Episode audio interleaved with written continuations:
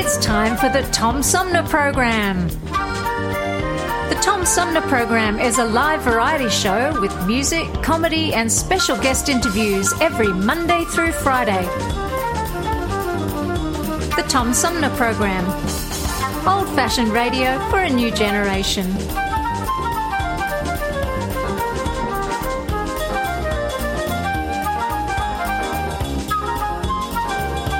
Our theme music is Fruit of the Louvre, provided by Flint composer producer Howard Eddy.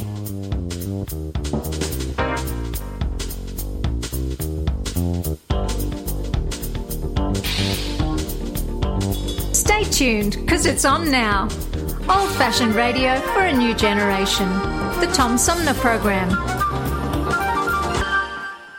You lost your job and your healthcare coverage due to COVID 19? You're not alone, and Genesee Health Plan can help. I called and they provided healthcare enrollment over the phone with Medicaid, healthcare.gov, and Genesee Health Plan. They made sure I had access to doctor visits, my prescriptions, and more. Getting healthcare coverage can be confusing. You don't have to do it alone. Get help with GHP. Call 844 232 7740 or go to GeneseeHealthPlan.org. We're in this together, and together we'll get through right it. now, the COVID 19 vaccines are available to millions of Americans, and soon they will be available to everyone. This vaccine means hope. It will protect you and those you love from this dangerous and deadly disease. I want to go back to work and I want to be able to move around. To visit with Michelle's mom, to hug her and see her on her birthday. You know, I'm really looking forward to is going to opening day in Texas Ranger Stadium with a full stadium. We've lost enough people and we've suffered enough damage. In order to get rid of this pandemic, it's important for our fellow citizens to get vaccinated.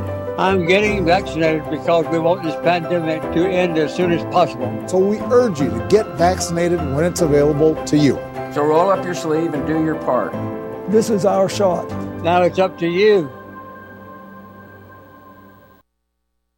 Hi, I'm U.S. Senator Debbie Stabenow, and I'm listening to the Tom Sumner Show. Hey, good morning, everybody. Welcome to the show. I'm Tom Sumner. We got a good one in store today coming up uh, in the third half of our three hour tour. Um, hang on just a second. Tom Sumner program. Uh, yes, Tom, this is Mary Joye. Hi, Mary. Stand by.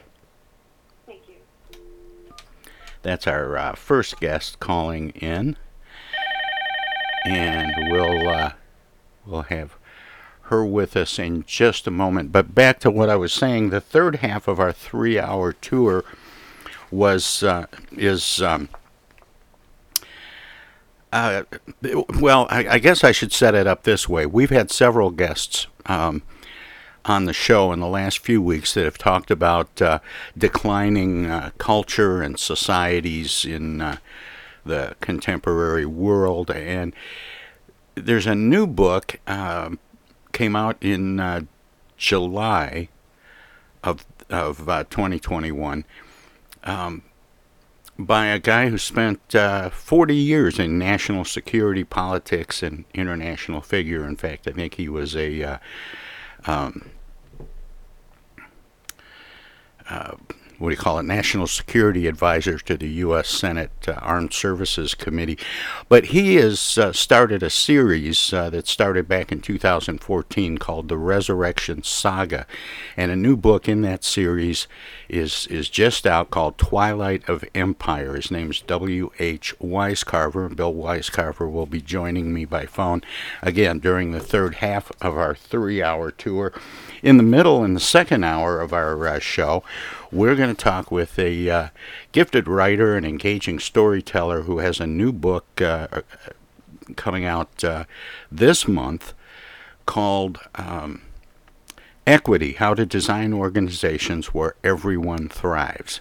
And I, I'm going to have to have her teach me how to say her name, but I think it's Manal Bopaiah but we'll hear from her coming up in the second hour. But first, we're going to talk about overcoming uh, codependency with a holistic approach and uh, reinvent yourself in positive, powerful ways with the author of a new book called Codependent Discovery and, Rec- and Recovery 2.0 A Holistic Approach to Healing and Freeing Yourself. Her name is Mary Joye, and she joins me now, now by phone. Hi, Mary. Welcome to the show. Thank you, Tom. I, I appreciate you having me on your show. Um, Mary, uh, is it an awakening when people discover that they may, in fact, be codependent? Yes, and I think we're all codependent in some area of our life with someone or have been at some time. But if someone is um, chronically codependent, uh, and it's not a formal disorder, they will know it because they kind of lose themselves taking care of others. Uh, it is an awakening. It was an awakening when I heard it. I didn't even know what a codependent was when I was told I was codependent by a professor, and I was just about to enter my first internship in a drug and alcohol rehab.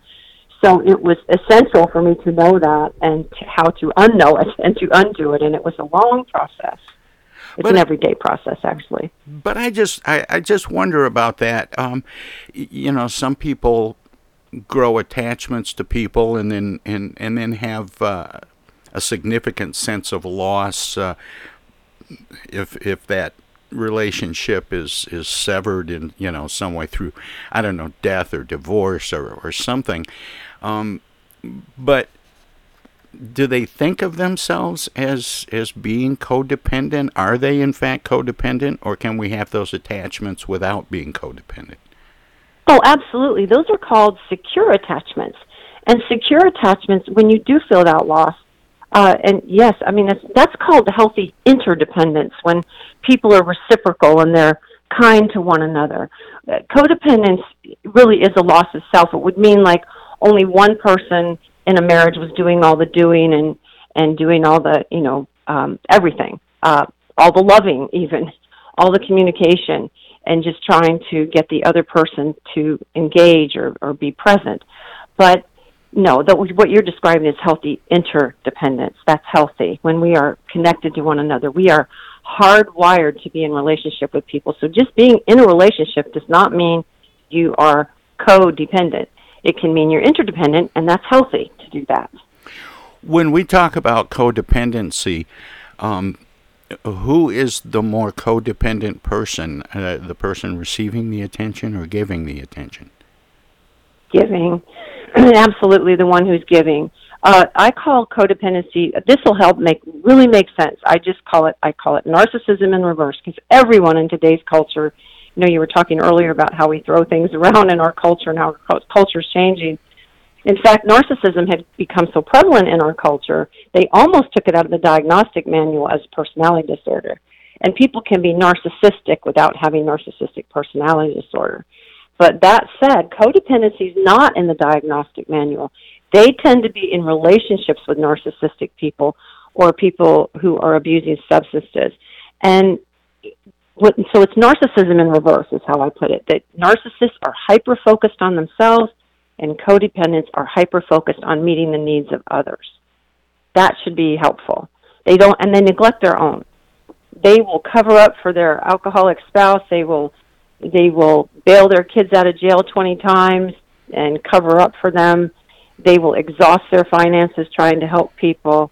They will give to everyone who asks of them, and then they've given till they give out or burnout, which also is a medical diagnosis. Burnout is an actual diagnosis. So that's the codependent, the one who gives till they give out. Now, the name of the book, um, your new book, is Codependent Discovery and Recovery 2.0 A Holistic Approach to Healing and Freeing Yourself. Um, you know, in some cases, that, codis- that codependency exists for um, a, a, very responsible purpose the caring of. Uh, uh, an elderly loved one or, oh, yeah, or that's something compassion. like that. Yes, that's that's caregiving. That's not codependency. That's caregiving. What is it possible to be in in a caregiving situation and and be codependent and how do you free yourself if there's a certain amount of uh, compassionate responsibility connected to it? Well, it absolutely is. Uh, I I did it with my mother, not so much with my father because I did have help. But yes, my mother was very very tough on me. You know, motherhood isn't sainthood. And in order to live with myself, I mean, I tell people when people say, "Oh, you're a saint taking care of your mom," I said, "Oh no, no, I'm not doing it for her. I'm doing it because because it's what I'm supposed to do. It's the only way I can live with myself. I can't leave her alone. I don't want to. I don't want her to be a statistic and leave her alone in a assisted living facility. That is not who I am. So that is how I got to Florida. So there was a codependent relationship as a child. I broke that off, but I did come back and take care of her. And I was slipping back into those codependent behaviors like trying to please her, trying to make her happy. And it wasn't really possible. So I did get compassion fatigue, which is a symptom of codependency. And I started on a on another journey in that area. I decided how can I detach from the anger and from the frustration of caregiving and be compassionate. And I actually sought help for it. And I learned that honoring a parent is not the same as liking it or loving it, but it's a sense of duty. And I learned to ask for help. I had to get help helping my mom. I just couldn't do it by myself. I just couldn't because she was so ill for so long and in a wheelchair. And so I had to I really had to learn to ask for help, and codependents hate to ask for help because they think they can handle everything, and I could not. is is that a little tinge of narcissism there? it, you... That's why I call it narcissism in reverse. Because a narcissist will ask for help every day, like go get me some coffee, you know, order me a pizza. like you, they don't have trouble asking for help. The codependents would rather die than ask for help because I can handle it. I'm fine they're the ones who say that they're fine when they're not and that they're okay when they're not. Uh, no, they're not fine. No, I wasn't fine. In fact, emergency room nurse, this is when I realized I had slipped back into codependency. And this was many years after my professor had told me that. I went to the emergency room at midnight to take care of my mom who was in there. And the nurse knew me by name. That she did. That's scary when an ER nurse knows you by name. She said, if you don't. a little bit. I know. I know. It's like, I should pay attention to this. I said, how do you know my name? Because I drove for two hours. It was midnight. Oh, my goodness. It was a mess. Well, and, uh, ho- hopefully you, you pulled back a little bit before they before they gave you your own parking spot. Well, you know, she gave me a pamphlet. She she must have been a codependent recover person herself. She handed me a pamphlet and she said, "I'm handing you a pamphlet on but getting home health care and assisted living facilities because if you don't get help, you're going to end up in our emergency room. And I said, wow, okay. And then I did start the process of asking for help. It was very difficult. And then having to tell my mother that, you know, that, I couldn't live in a constant state of 911 and neither could she, that she could no longer. Uh, and she did. She had a diabetic, she went into a diabetic coma and, and that is when I was forced to seek outside help. I mean, she went off in an ambulance and, you know, then the doctors took over. And I'll tell you, sometimes that's what happens is you get compassion fatigue and caregiver syndrome and it makes you irritable and it, it, it does. So I had to relearn what I had learned in school that I can do my best to detach emotionally. Because there's a lot of people out there that just have compassion fatigue and they're caregivers. They're not codependent. And, you know, when you go to the store, you're not just going to the store. You're going to the store and worrying how they are back wherever the, your person you're taking care of is. That's not codependency. Codependency is when you just try to please somebody who's not pleasable. Try to help somebody who doesn't want help. You just bend over backwards and you you just can't do it anymore. Is is there any it, it, it, has there been any research done on this? I, mean, I don't want to put you on the spot, Mary, but do you have any sense for how many people um, in in the U.S. Uh, could be considered codependents? I don't have the exact percentage because it's not a formal disorder. There's not a lot of research on it, though I did the research in my book, a lot of it, because I'm very much a neuroscience person and studied under a neuroscientist. So research tells us, and I prefer the term that Barbara Oakley used. She, it, to me, uh, getting in contact with her was was the best thing and reading her work on pathological altruism. That's actually what they should call it. Is pathological altruism is meaning that you believe the best of everyone to the point of not caring for yourself. She likened it. I don't know, what, Mary. I don't know which of those two sounds better, but uh, but but let's explore that some more. I have to take a break here. Can you stick around for a few minutes so we can? Absolutely. All right. My guest is Mary Joye, the author of Codependent Discovery and Recovery 2.0 a holistic approach to healing and freeing yourself. And we're going to talk about codependency or um, what did you call it? Pathological. Uh, uh, altruism. that that that sounds uh, an oxymoron. I'm, I'm, not sure which one of those sounds worse, but we're going to let our broadcast partners squeeze a few words in or do whatever they do when we go to break.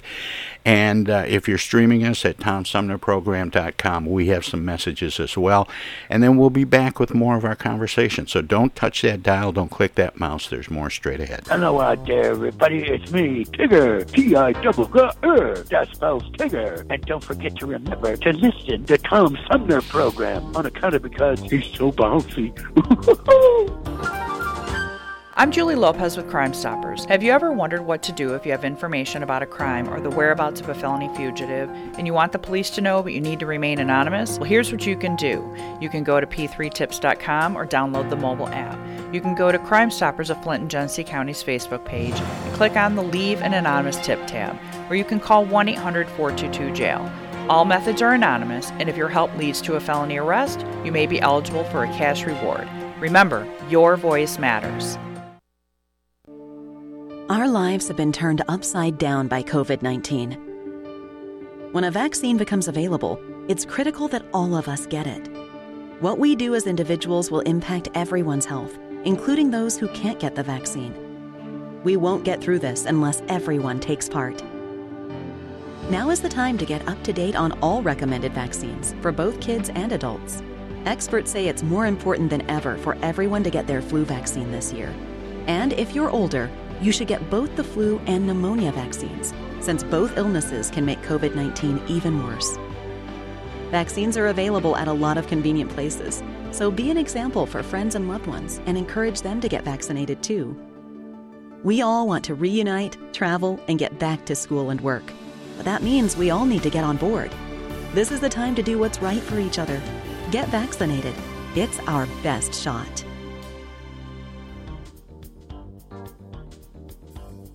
Hey, this is Tom from the Tom Sumner Program. Catch me and a gaggle of great guests weekdays on Our Voices Radio, WFOVLP 92.1 FM. You never know who might drop by. Joe By from the Blue Hawaiian. Dan Sterling. Congressman Dan Kildee. Alexander Zonjic. Actor, comedian Joe Napodi. Woodrow Stanley. U.S. Senator Debbie Stabenow. State Senator Jim Ananich. Comedian Brian McCree. The unknown comic. Mark Farner. And Tom, I want you to know Tom's my friend. You, you've always got great questions and you know the material and you, and you care about it and it's, uh, it's, that's impressive. Nice to be with you, Tom. And I admire you for reading all of that. I haven't read the whole thing. I've got willing to admit that. Hey, Tom, this is my favorite interview always. You you. it's like having coffee at the kitchen table with you. Tune in Monday through Friday from 9 to 12 right here on 92.1 of a kind and check out our website at tomsumnerprogram.com.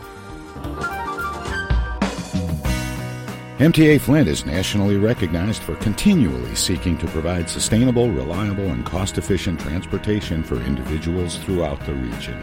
Through work related and non emergency medical transportation and your ride services, MTA is moving people with future and alternative fuel technologies.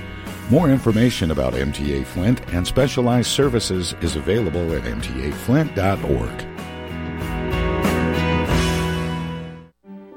Discoveries. They happen when we least expect them, in places we thought we knew. And discoveries have a way of teaching us a little more about ourselves along the way. Welcome to Flint and Genesee County, where up north meets down south. Home to Michigan's largest county park system and a vibrant culture.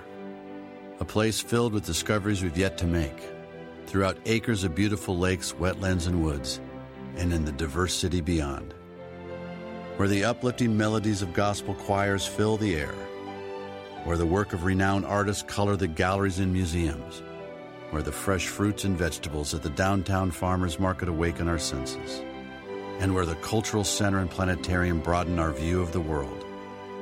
Let's spend a few days enjoying the wonders of Flint and Genesee County, where the joy of discovery is pure Michigan. Your trip begins at Michigan.org. This is Congressman Dan Kildee, and you're listening to the Tom Sumner Program. Hey, welcome back, everybody. We continue now with my guest this hour, the author of uh, Codependent Discovery and Recovery 2.0 A Holistic Approach to Healing and Freeing Yourself by licensed therapist Mary Joye, who joins me by phone. Mary, welcome back. Thanks for sticking around. Sorry to make you sit through all that. No, thank you, Tom. I I love to hear all that. I love Michigan. It's beautiful. So that was beautiful, and, and to hear about all your guests. Now, where where are you now? I am in Florida. Okay. So that's why I really appreciated the vaccination P, PR piece. I appreciated that because we, we're we're very we're very low vaccinated and high cases down here. So Well, we've we've been talking an awful lot about Florida on, on the show because of uh, some of the politics down there. But um, you you used to be in Nashville. You were a singer songwriter. yes, I lived there for 30 years and uh, I I loved it. I absolutely adored it, and I had to reinvent and come home and take care of my mother. So it was it's quite the uh, quite quite the uh, transition back here. But I lived most of my adult life in Nashville and wrote songs there at Warner Brothers and other companies. Oh, that's great. I, I have a friend who's been down there for 30 plus years from, from the Flint area that uh, is a songwriter and, and uh, performer, fabulous musician and um, and and producer. Um, he's he's done some some pretty fun stuff. Um, I may know him. it's possible. well, I, I refer to him often. Often, I, I call him Steve McComb from the Nashville office. But uh, I don't know if I don't know if you know Steve or not. no. But um, but getting back to this idea of codependency and uh, and and and I love uh, I, I love that pathological altruism. Um, you couldn't really put that on the book cover and expect people to know what you were talking about, though. No, she did a good job. It was a very, very scientific, very empirically based study, and some other um, psychologists had picked up on her work, and that's why I contacted her to ask if I could use certain things in that because it, she went through very many of the things that that we've discussed about compassion fatigue and caring for others who don't care for you back or they don't reciprocate. However, she even went farther to say people who are completely codependent and lose themselves in others leave themselves open to cults, to being unduly influenced. And I have an entire section in my book about undue influence and how a codependent will doubt themselves so much and try to people please and approval seek and be perfectionistic so much they can get trapped in maybe not a cult, eh, but they can certainly be trapped in in being inauthentic in their life. They say yes when they mean no and no when they mean yes. So that's what's pathological about it. In a more dramatic way, I put it, and I tell my clients this when they come to my office for therapy. I say pathological altruism means you believe the best and the worst of people. And there was a time in my life when I would have picked up Ted Bundy hitchhiking because he he was hitchhiking on college campuses with books in his arm and a cast on his leg. Do you see how he evoked our sympathy? And we go, "Aw, that poor guy. He needs a ride to school." And that's how. Well, and he was and he was considered to be uh, fairly charming. Yes, as most narcissists and sociopaths are. What do people say on the news when their neighbor has a serial killer? They say, "Oh, he was such a fill in the blank, a nice guy," right? Yeah, his lawn was always mowed, and you know, Yes. he was quiet, never really caused So any nice. problems. Just, just, he was a good neighbor. Yes, that's yes. So now you understand. So, yes, that's that's that dynamic. Is it possible for someone to be codependent without any really discernible um, harmful side effects? Not really, because exhaustion is what they'll do, and they stay in toxic relationships, and they they don't live their life to their fullest.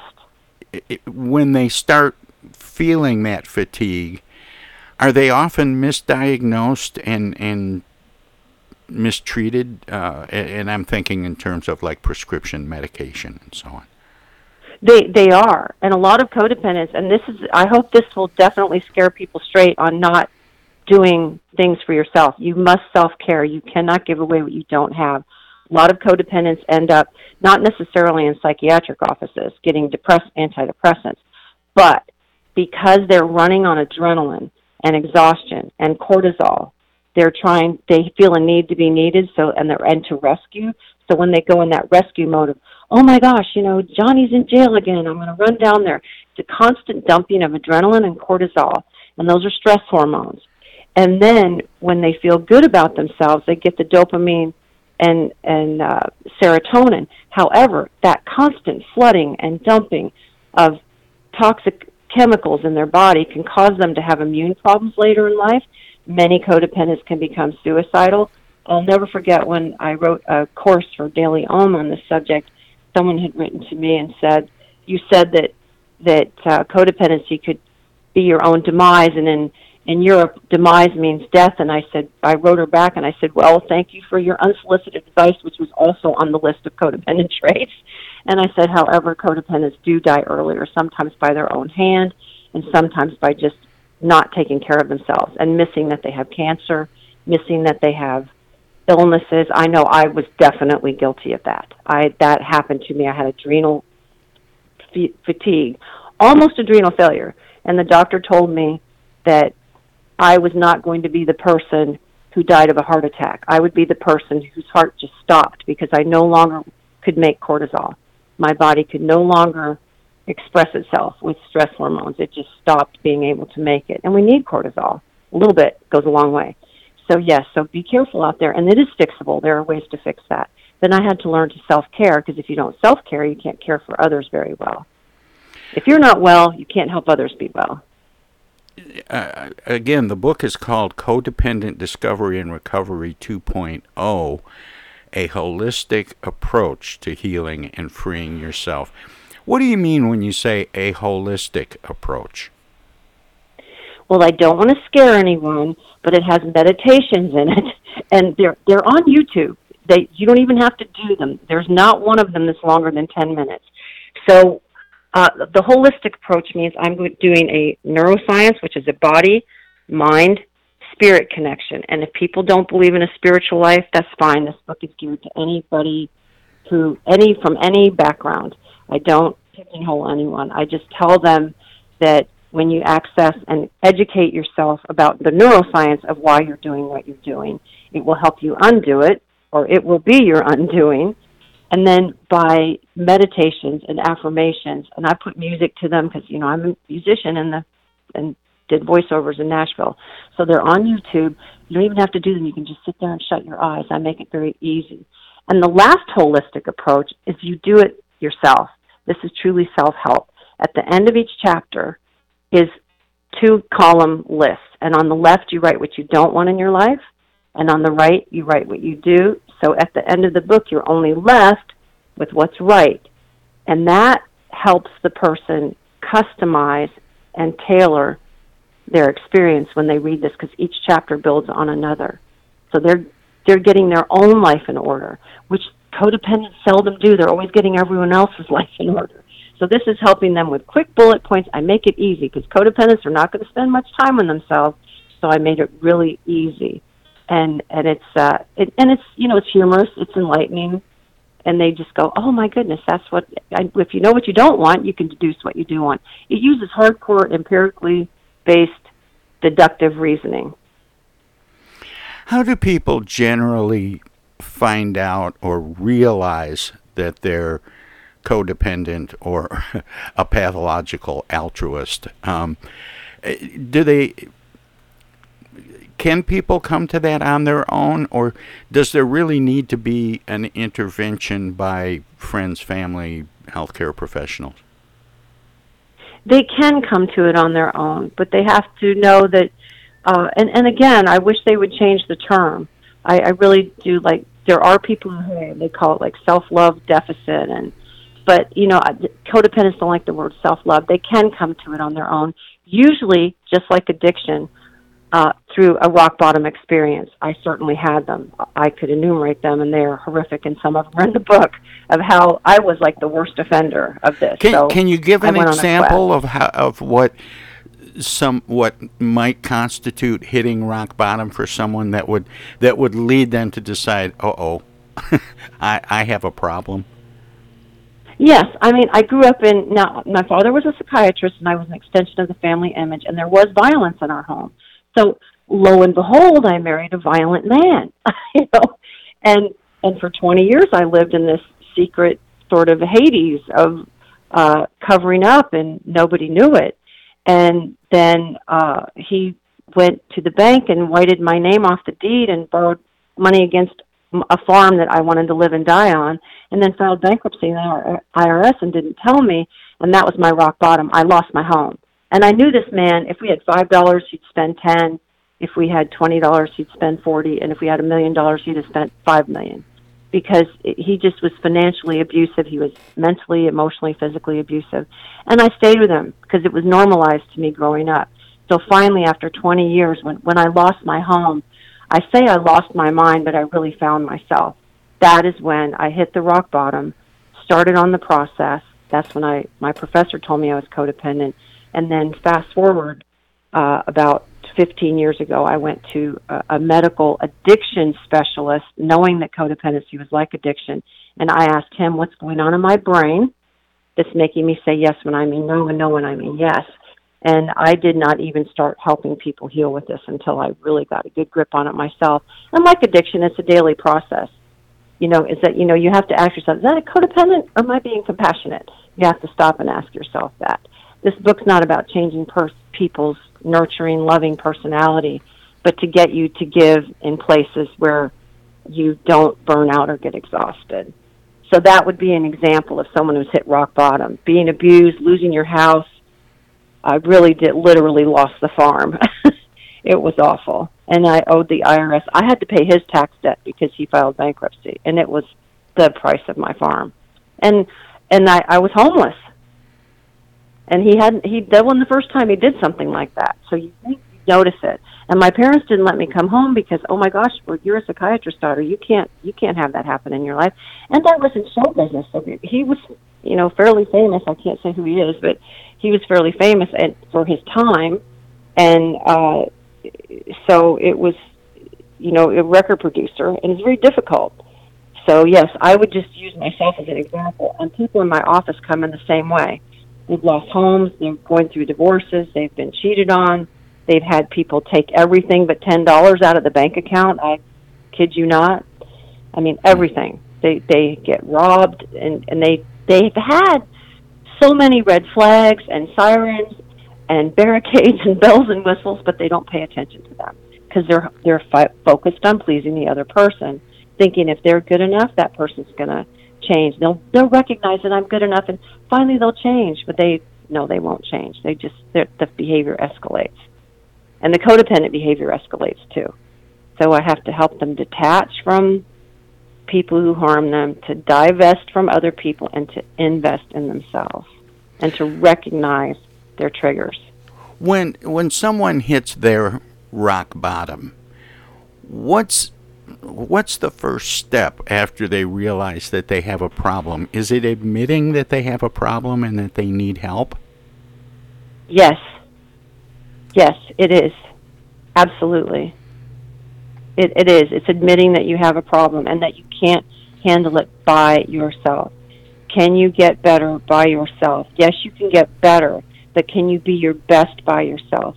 I'm not so sure about that. That's not to sell people on the therapeutic process because there's many therapeutic processes.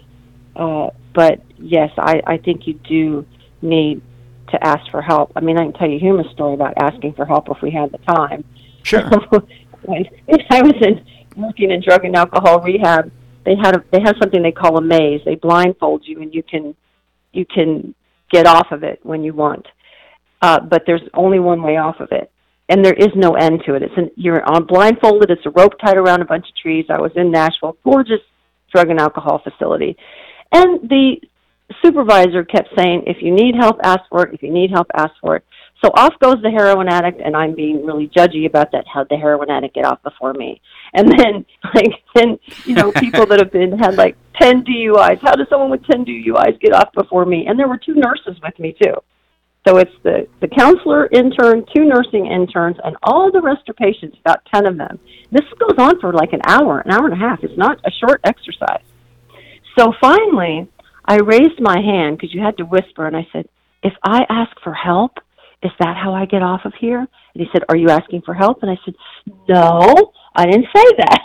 I said, If I ask for help, is that how you get off of here? And he said, Are you asking for help? And I said, Oh, oh my gosh, yes, okay, I'm asking for help. And he let me off. And after it was over, he said, These three are the codependents who take care of all of you addicts. These three are going to burn out and leave you, and you're going to just be a mess. He said, These are the people who take care of you. They will kill themselves in order to keep you happy. And it was an eye opener for me. Just asking for help. I couldn't even, I had to ask if I had to ask for help. That was pretty twisted. That's, uh, and that's funny. You were intellectually processing that that might be the way out, but rather than try it, you wanted to see if you could find out if it was. Oh first. yes, I, that's funny. Oh yes, I'm a psychiatrist's daughter. God forbid psychiatrist children should need help. It's a lot like being a preacher's kid. You're supposed to be perfect and healthy. And someday, when I get older, I might have to write it under a pseudonym. I am going to write about going to psych- psychiatric conventions with my father because it is physician, know thyself and heal thyself. And I really did, before I became a counselor, I subjected myself to a battery of psychological testing by a psychiatrist to be sure I wasn't a wounded healer, and if I was wounded in areas where those areas were, and the codependency was always the one that would come to the surface. So I that I have that's I, I know where the screws are loose and what it takes to tighten them, and it is like addiction. It's a it's a daily process. You have to really uh, be conscious of your subconscious, and that's what the meditations are in there for. They're not really like touchy feely meditations; they're more like guided imagery of envisioning yourself healthy and happy and calm and focused so you can be aware. And I teach people about their vagus nerve and that physiological fight, flight, frozen when they go into rescue mode to kind of back off of that a bit and take some time and take a breather and recognize your tension and then change your intention from being codependent to genuinely being kind and helpful and not expecting things in return. Because many, many closet codependents will say, "Look at all I've done for you, and this is the thanks I get." That's if you give to get, that's also an unhealthy dynamic. So it's there's there's gray areas to this, and I hope that helps explain it. Tom. Oh, of course. Uh, uh, the um, what kind of research went into doing this book, and and what kind of research, if any, has been done on this? Oh, so much. There's there hasn't been enough, but I did a lot of research, and I found works by there's Vilardaga and Hayes. It's in the back of my book. All the citations are in the back of my book, and uh, Barbara Oakley. I also um, contacted. He's a psychiatrist child as well. Was um, uh, his name is Stephen Karpman, and he developed the drama triangle, which completely fits the mold of a codependent. And that triangle is more of a cycle. You rescue someone, you become their victim, you get angry about it, and you keep doing it over and over and over. You're usually reenacting something from your childhood, like you had an alcoholic parent, you cover up for them, then they scream at you and yell at you and treat you horribly, and then you just do it over and over and over, thinking you can gain mastery. And you reenact these attachment issues in your adult life. So there's a lot of research. I did a lot of research on attachment issues because codependents tend to have insecure attachment. There's four major kinds of attachments, and um, Barbara Oakley's work, Stephen Karpman's, and also Alan Rappoport did some work on co-narcissism, and I contacted him as well because a lot of children, when they're codependent, they'll act like the narcissistic parent for a while to make that parent happy.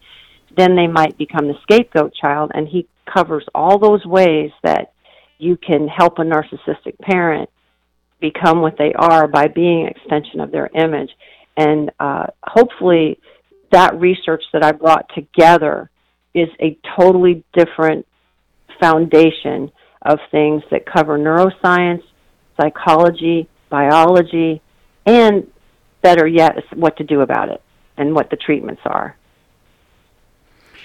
Are there um, are there any? You talked about the the holistic approach, and and you mentioned some meditation practices and and uh, different exercises, but uh, are there any holistic methods that that are good for someone who's feeling particularly bad that that provide immediate relief? Oh yes, there really is. This is going to be so easy. I told you I like to make it easy, Tom. I do. I like to make it easy. If you just get out, even if it's just five minutes, get out in nature or in a place that nurtures you. If it's a museum, you know, some people like to be indoors, but nature seems to both be the most nurturing. Codependents are so afraid of being alone, and I tell them, you're not alone, you're with yourself. And just be with yourself out in nature, take some breathers, and pay attention not to what you're thinking, but to your body. Start just honing in on your body, where you feel anxiety in your body, where you feel, because that's your vagus nerve, where you, where you feel pain, where what your thoughts are taking you to, and when you think the negative thoughts or you think the rescuing thoughts, how would you feel if you thought, well, what if I did this for myself, and what if I acted in a way that was authentic? What if I said no to that person? What's going to happen to me? Because if somebody makes you feel badly about yourself and you stay in contact with them, that's not going to help either person. So when you're alone with yourself and your own feelings, so that is the quick release. Just get off by yourself, turn off the phone, walk out the door, take long walks. After most days of my practice, because I hear a lot of horror stories, you, you can imagine, and I work with veterans and people with a lot of trauma, and uh, far far worse than codependent kind of crisis. But that's what I do to to self care. Is I take a four to five mile walk, and it's so cleansing. And I put music on that I like. You know, I I love certain kinds of music, and I play it, and my brain is reset because music will reset your brain, and nature will reset your brain. And I I don't walk with other people. I'm I'm by by myself with myself, just enjoying the music and looking at the trees and the birds. It's you know wherever beauty is for you. My That's guest, immediate. My guest is Mary Joye, the author of Codependent Discovery and Recovery 2.0, a holistic approach to healing and freeing yourself. Um, Mary, thanks for spending this time with me this morning. I always give guests an opportunity to let listeners know where they might find out more about what we've been talking about. Obviously, the book is a great place to uh, to start. But do you have a website? Yes, I do. It's uh, winterhavencounseling.com. And it's they can find me. I'm very easy to find. My name is spelled M A R Y, and my last name, and it is my last name, is J O Y E. It's got a joy with an E on the end. And there's a YouTube channel where you can access all those meditations uh, that go with the book. And I'm easy to find. And this book will be wherever books are sold on Amazon, Books a Million. And I really um, hope that it helps a lot of people. And a lot of therapists help people who don't uh, who who really don't know they're codependent and what to do about it. This isn't just a you're codependent and here's what's going on. Here's a what to do about it. So thank you for allowing me to share that. Well, Mary, thank you, and uh, keep up the good work. Thank you, Tom. I really enjoyed talking to you. You asked great questions. You asked the real. I love. I love those challenging questions. I love it. well, you know, we have time to get into it a little bit, which I appreciate. Anyway, we do have to take Yes, a short break, but my uh, my guest this hour has been Mary Joye, and uh, and it's been a joy to talk to Mary. So, take care, Mary. Thank you, Tom. Okay. Thank you. Bye bye bye. Bye. We'll be right back. Hi, this is Joe By from the Blue Lions, and you're listening to the Tom Sumner Program. While we've been staying safe at home, scientists have been on a journey. The destination? A COVID 19 vaccine. This journey began decades ago with research into other coronaviruses. Scientists built from there with months of research and development, cooperation with other experts worldwide, and clinical trials on tens of thousands of volunteers of diverse race, age, and health status. They arrived at a safe, effective vaccine and hundreds of thousands in Michigan have already been vaccinated. But the next step is ours. We need to get the vaccine when we can, keep wearing masks correctly, and taking precautions until we reach our destination freedom from COVID 19 and getting back to the lives we love. Discover the facts for yourself at michigan.gov slash COVID vaccine. A message from the Michigan Department of Health and Human Services.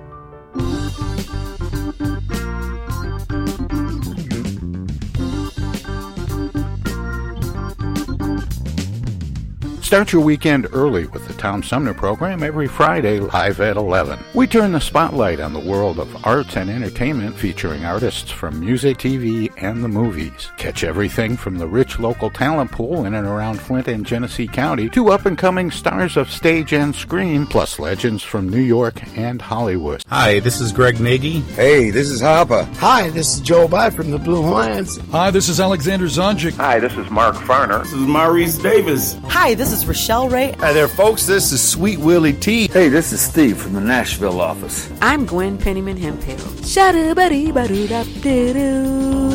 Start your weekend right. Go to 11 Fridays on the Tom Sumner program.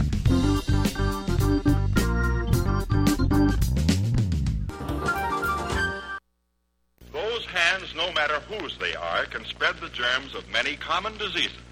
That's why I want you to realize how important it is to keep hands clean, to wash them regularly and always before meals with Lifebuoy, which not only removes dirt, but helps to remove germs. Teach the children this habit. Form it yourself. Always use Lifebuoy for hands and face as well as the bath.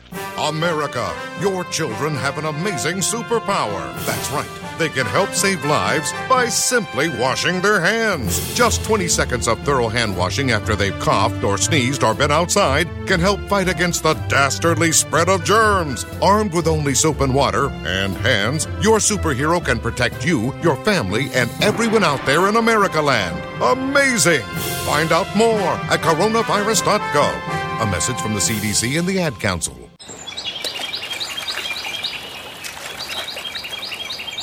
Imagine a journey down a picturesque river.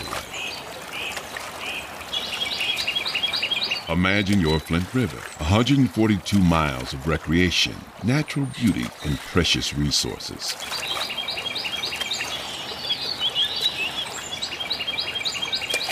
The Flint River is a vital resource that is available for all to use and enjoy.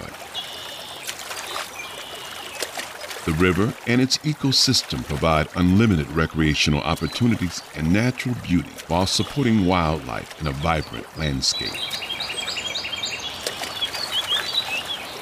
We all have a responsibility to protect and preserve this precious resource. Learn more at flintriver.org or call the Flint River Watershed Coalition at 810 767 6490.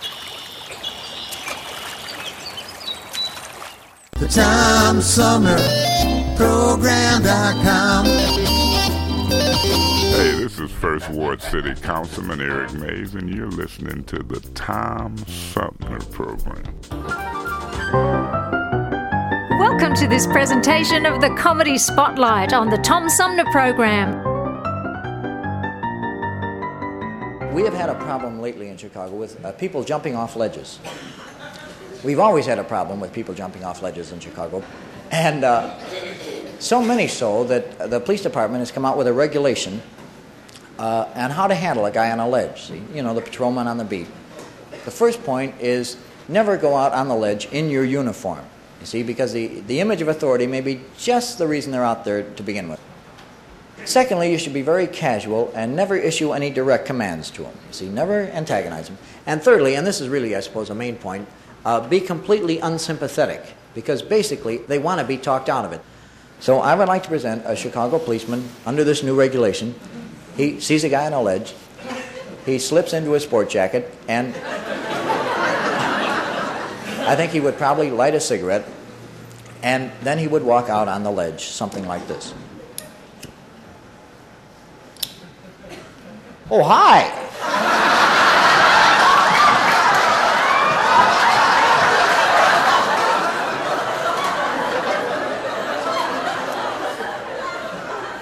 You, uh, You thinking about jumping, are you? Your first time, is it? Me? No, no. I'm I'm on my way to work, as a matter of fact. I usually walk around the ledges. I find it kind of helps me unwind. I don't know. You uh, you don't happen to be in advertising uh, by any chance, do you? Yeah, it was more than a lucky guess. We got a, we got a lot of advertising people out here. Oh, which, which way did you come out, by the way? Did you come out through the window or did you come around the corner of the building?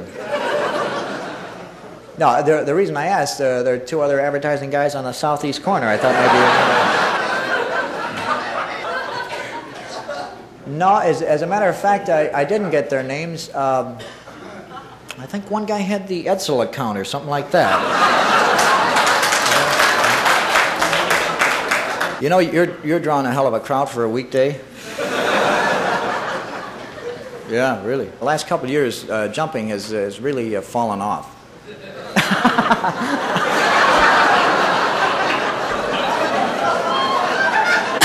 I didn't. I didn't mean it that way. I... No, really, seriously. Uh, you, you take 1929 for example. Uh, you literally couldn't get out on this ledge in 1929. no, we we had people uh, lined up in the corridors just waiting to get out on the ledge. Finally, uh, we finally went to that numbered card system they use in the butcher shop. You, you probably seen.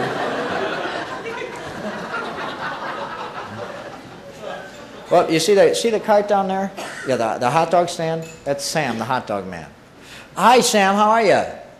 How's how's the what? I just tell him, hell of a crowd for a Thursday, isn't it? Listen, have have you eaten, by the way? Well, don't be so. Uh, two, Sam. Do you, you want you want everything on it? Uh, two two with everything, Sam. No, no, to go, Sam, to go.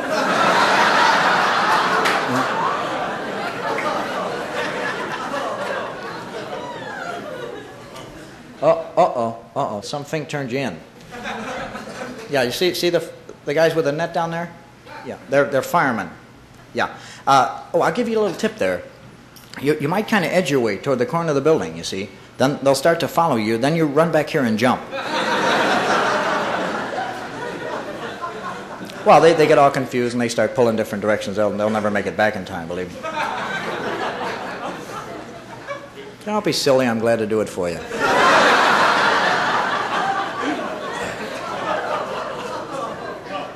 Now, listen, gee, I really ought to be getting to work, you know. Uh, I love to stay around and catch it. Uh, no, don't be silly. Take, take your own sweet time about it. Yeah, that is a long way down, isn't it? You, um, you're kind of chickening out now, huh? That happens quite a bit. Uh, you, you, you have a certain responsibility to those people down there, though. I, I, well, some of them been there a half an hour or so, you know. No, no, it's, it's up to you. I mean, uh, if you don't want to, you, you know, you don't have to. Well, all right, sure. Uh, well, listen, I'll, I'll, get in and then, and then you follow me, all right? Okay. Oh, uh, uh one. Now, where the hell did he go?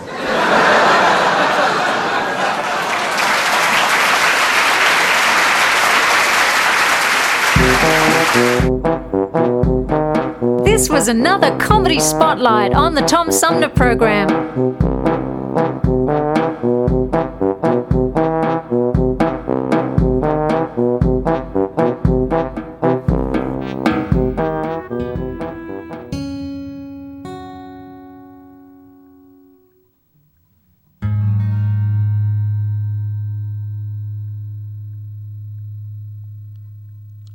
Remember when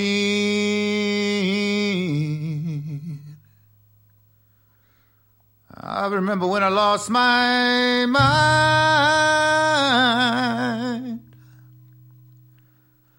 There was something so pleasant about that place. Even your emotions had an echo, so much space.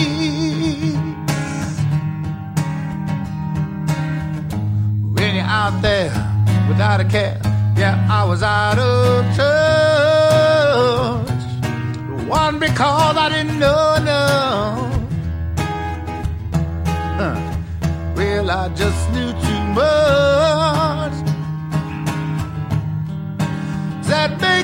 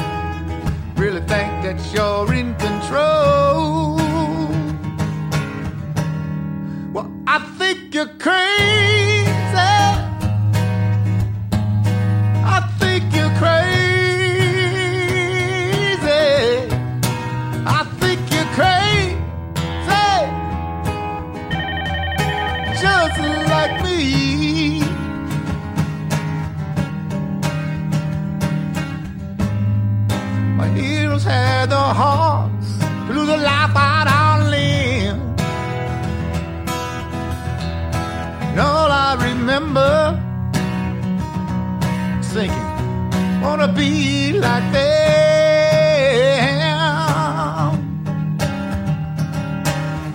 Ever since I was little, ever since I was little, well, it looked like fun.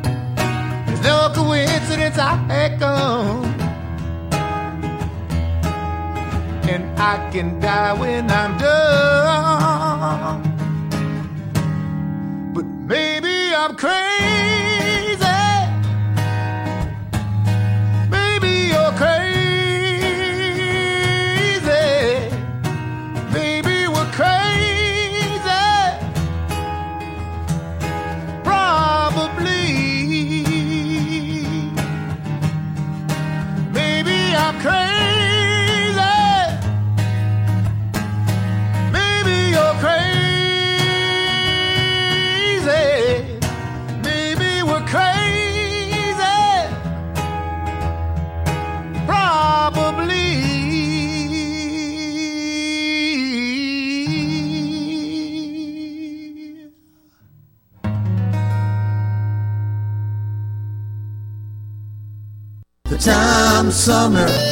Program.com.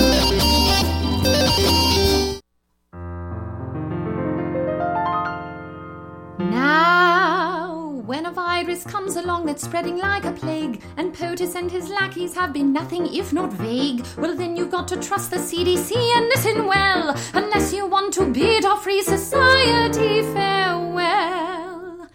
There is super bad, transmittable, contagious, awful virus. And if we don't act quick and social distance, it will mire us in a stretch of quarantine that lasts until July. A super bad, transmittable, contagious, awful virus. And if you got a better cough in your arm, and if you got a better.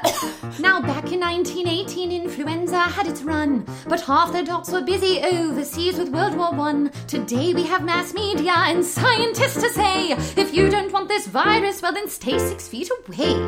Super damn important that we practice isolation, because we're asymptomatic while it's in incubation. We'll overwhelm our hospitals if there's not mitigation. It's super damn important that we practice isolation. If we don't do it, then we're all gonna die. If we don't do it, then we're all gonna die. And so I hope at last you'll take this lesson here to heart. Cause it's already scary and we're only at the start. If you get bored, just think of the immunocompromised who can't go much of anywhere unless it's sterilized. Oh, super bad, transmittable, contagious, awful virus.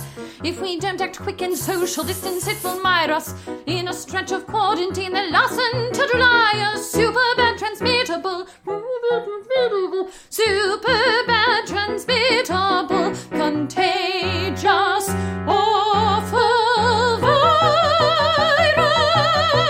Super bad, transmittable, contagious, awful virus.